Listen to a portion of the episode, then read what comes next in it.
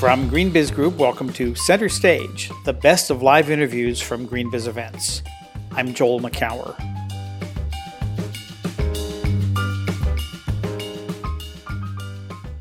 It, it's a three year uh, process, and really from day one, you have to follow organic practices for three years. And then at the end of that three years, you're not guaranteed USDA organic certification. David Denholm is CEO of the cereal company Kashi. He spoke to GreenBiz editorial director Heather Clancy at the GreenBiz conference in February 2017 in Phoenix, Arizona, about the scaling of organic food, the lengthy and expensive journey for farmers moving to organic, and investments and uncertainty that can come with making the leap from conventional to organic agriculture. Let's listen in. As I was prepping for this discussion, I did some research on the organics industry. Um, organic agriculture in 2015 accounted for about $40 billion of the, of the food sales in the United States.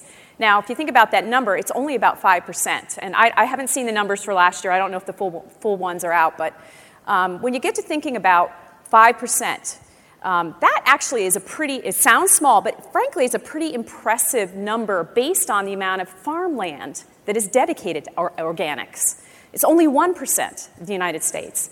And one of the reasons for that is it's so darn hard and expensive to get certified. So um, we invited the Kashi folks, David Denholm, the CEO of Kashi, to talk about a program that they started to help farmers. They said, it takes a long time to get there. How can we help them get there? How can we help the farmers to get there? So please welcome David. Thank you, Let's Heather. sit down. Let's not stand up the Let's whole time. stand. Um, and uh, the first thing I wanted to ask you, you, have this, you introduced this program last year. It gets farmers to start thinking about how they can switch and helps them with the money they need to get Yeah. there. So tell me about the program. What was the intention, and what progress have you made since it was announced? It was about a year ago that it was announced. Yeah, it was about a year ago. So, good morning, everyone here in the room and those watching online. I'm delighted to be here today to talk about our effort behind Certified Transitional. And as Heather outlined, we're seeing double digit growth in demand for organic products, yet less than 1% of US farmland is organic. And we see uh, an opportunity to make it easier for farmers to transition farmland from conventional farming to organic. So, what certified transitional is, it's a third party certified protocol that recognizes and rewards farmers during that three year conversion period where they are following organic practices on their, their farm. And at Kashi, we've been in the organic uh, business since the 90s. We were one of the first companies to have a USDA organic certified cereal back in 2002. And we've seen firsthand some of the challenges of actually procuring organic ingredients, particularly when you have a range of products. And I'm sure some of you in the room are part of organizations who are working through that challenge as well, thinking about what percentage of our portfolio should be organic, should it be all, how long will it take to transition, what do our consumers look for, what do our customers look for. So it certainly is a, uh, uh, a big opportunity, we believe, to help farmers. And where this all started, Heather, was uh, 18 months ago. So the genesis of this was 18 months ago. Our team were out visiting a farm in the Midwest. We were talking to a farmer named Karen, who was an organic farmer. And Karen had been through that transition from conventional farming on her farm in the Midwest to organic. And when we were talking to Karen, she echoed what we already knew that it's challenging for farmers to transition. So, as you said in your introduction, there are some uh, challenges such as costs related to it. So, you may have to buy uh, new capital uh, infrastructure. Uh, some examples would be potentially new silos to segregate. Uh, new farm management plans, and when you adopt a new farm management plan, if you have a loan for your farm with the bank, you may have to go and renegotiate. There's also a whole array of paperwork to you know, meet USDA organic to, to manage that farm. So it is uh, a challenge. You've got, take, you've got to take farmland out of out of use essentially to, to help it. Yes, Yeah. it, it's a three year uh, process, and really from day one, you have to follow organic practices for three years. And then at the end of that three years, you're not guaranteed USDA organic certification. You actually have to apply for it and, and then receive it. But what Karen said that really surprised our team. And it was that sort of oh wow moment uh, for us 18 months ago. She said that she would be more likely to buy a product at the store that was from a farm that was converting or transitioning to organic than she would buy a product that was USDA organic certified. And that was like, really? This is coming from someone who's passionate about organic and really, you know, believes strongly in organic food, and yet she would vote with her dollars to buy a product because she knows, Karen knows how challenging it is, and Karen wants to help farmers during that most challenging of periods. Do, do you feel like the consumers know how challenging it is? I mean, so Karen understands that transitional label, and we won't, we don't have to keep using yeah. that word, but that label, she would get that, but would a how would a consumer understand what that means? Well, Heather, over the years, there have been a lot of initiatives to really assist farmers uh, with this challenge, but these initiatives really haven't gone to the store level. So they've been more at the farm level, and, and to your point, they haven't really engaged consumers. So, what Karen highlighted to us and what our team really got excited about is how can we engage consumers, obviously customers as well, to, to support products, put them on their physical shelf or their virtual shelf. Uh, so for customers to support it, and then consumers to build awareness. And so what Certified Transitional does is it provides the first kind of seed to store uh, solution because products are clearly labeled and we have efforts underway to build awareness around certified transitional at a consumer level. So the first product was the dark cocoa karma. yes. so um, what what was it, and and what what are the what's in it? What's, what's right. what are the, uh, what's the crop that it was? Yeah. So Heather, we uh, as I said, it was 18 months ago that the team identified this opportunity, and we launched a product last August, and it was called Dark Cocoa Karma, and it's a wheat-based product. And we're ex- we were excited to start with wheat because wheat is a globally traded you know, commodity. And so what you find is it's more difficult for some wheat farmers to actually transition to organic because they, you know, in many cases don't have the financial resources to do that. So we were able to partner uh, with farmers to actually convert farmland from uh, conventional farming to organic. So that was that product, and that's been a very successful launch for us. Uh, we have found it to be our best selling cereal in the last five years, and we're thrilled to have that out in the marketplace. So the cereal specifically uses only wheat from the transitional farms? That's right. We uh, uh have uh, transitional wheat in that product and uh, that, that farm is uh, in transition over a three year period, mm-hmm. and uh, that, that is uh, the ingredient. So, to go back to the, the, Karen, the example of Karen, um, I don't know, and I don't know the, how Kashi sources its, its, its uh, grains, whether you, have, you own organizations or you own some or, and you buy from others, but maybe that's something you should talk about. Like sure. Karen, why was it in her interest? Like, was she, was she an independent farmer who? Who just really wanted to go there and sells to a lot of people, or is she only tied to you? Uh, no, Karen wasn't only tied to us. She was uh, uh, uh doing organic farming, not just for uh, uh, selling her products, but also for her family. And what, what we find is happening in the industry when we step back and had, had a look at this is there is the presence of vertical integration, and some of you might have heard that term before, but it really relates to the fact that because supply of organic is not keeping pace with demand, we have a situation where some companies are actually buying up their own farmland or even putting in place very long term contracts for organic supply. And that is really termed vertical integration. And why, why they're doing that is to make sure they have that continuity of supply uh, for organic uh, ingredients. Now, what economic theory tells you is uh, companies vertically integrate when there's market failure. It's normally the case if you look at industries, companies move out of their core competencies into other areas because there's market failure. Now, for some companies, it does work for them to, to have their own farmland, and, and that's fine. But in general, uh, we think an open source approach is much better. So we partnered with QAI.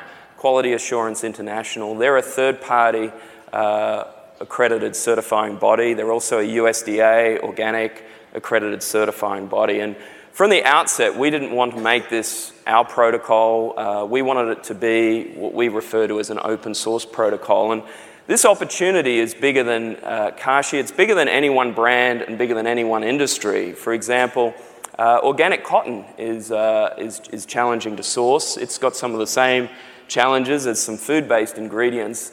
And so, if this is something that can apply to food, to fashion, and so QAI had worked with external stakeholders and got a lot of right. feedback on the protocol to ensure that uh, it could work for uh, uh, different industries as well. So, uh, this is, could, could be a told, totally different tangent, but uh, not sure how much of your sales are US versus other countries, but does this, is this specific only to the United States, um, or is there another um, idea, a similar idea that could be used elsewhere, or is it not as big of a deal elsewhere? The, the situation, Heather, is uh, it really differs by country in terms of this supply and demand balance. Uh, from my accent, you can probably tell I'm Australian. And uh, in Australia. But San Diego. yeah, I live in San Diego. Uh, it's a great location for an Australian to live in. Uh, we um, uh, see in Australia that there's a lot of production or increasing production of organic. In the case of Australia, uh, a lot of that is exported up to Asia. So when you look at the situation of the availability in Australia of organic ingredients, you end up in a situation where really demand is outstripping supply, yeah. and you can end up in a situation where organic becomes a luxury item. And that, that's the case in Australia, and uh, talking to others, uh, that there's different nuances around the world, but our effort is principally focused on the, the US market at this okay, point. Okay. I'm, I'm, I'm, going to just call out that anyone in the virtual or real audience is uh, able to send questions over to the sidebar um, with the hashtag for the GreenBiz conference or Elaine at, tweet at Elaine is here. We'll go over them in a moment for some questions, but um, just to kind of again go back to uh, Elaine, excuse me, Karen. Yeah. As Karen um, uh, scales up her operation, the hope is, I suppose, that other organizations will use this same label, if you want to call it that, or same uh, declaration of transition. um, is that the case? I mean, you're hoping that others, other organizations will, will use the same label. Have others jumped on board of the, the program since it is open source? Yeah, the, the uh, uh, program, as I said, we, we launched our first product uh, last August, and we're actually announcing this week the launch of uh, four new products uh, uh, nut butter bars that are made with certified transitional ingredients. And we're really excited about that because that. Um, has broadened the array, the sourcing of ingredients from farms that are transitioning. So we talked before about just sourcing wheat. Right. And uh, now we're also sourcing uh, organic uh, uh almonds, dates, uh, and even sorghum. So not technically USDA uh, certified organic at the moment, but coming from farms that are going through that right. transition to organic. And so in the case of Karen, and farmers that grow more than one you know, crop, etc.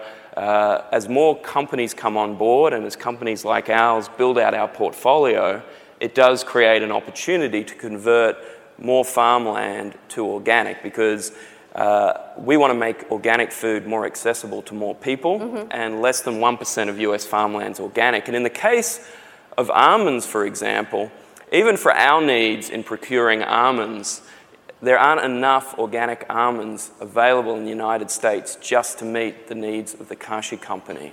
Uh, so we partnered with uh, a farmer, uh, Richard, who was uh, uh, growing organic, growing almonds with an aspiration to go to organic. We partnered with him, and he gets the benefit from us of paying a price for those almonds somewhere between what you would pay for a conventional almond crop and what you would pay for a USDA organic certified almond crop. I love that you're on a first name basis with all of these guys, but um, people know the Kashi name, but they probably know your parents' name better, Kellogg's. Um, so how does this, how does your parent organization benefit from what, what's going on here? Is there, is there a plan to make this part of their plan as well?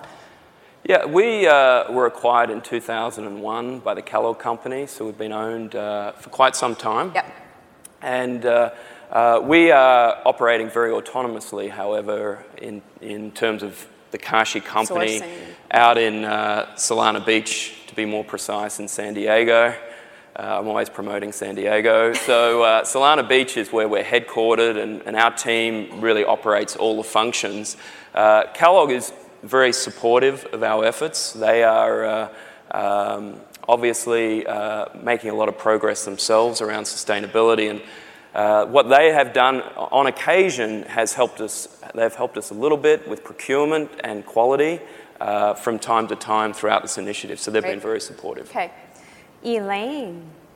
Hello. Hi. Good morning, ladies. Hi. Hi. Good what, morning. what questions do we have from the audience? Great questions so far. So, um, we have quite a few questions, but we will just pick one if we only have time.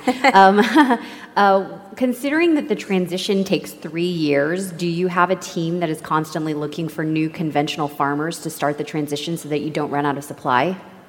Yeah, that's a, that's a great, Great question, question. from the sidebar. They're not as good as your questions, though, Heather. But uh, no, is they're better question. questions. uh, it it is, uh, uh, in, in our view, a really positive feature of this that it's an ongoing system of converting farmland to uh, organic and ultimately USDA organic certified. So, uh, in the case of uh, procuring, we are in a situation where a certified transitional crop cannot stay in transition in perpetuity. right.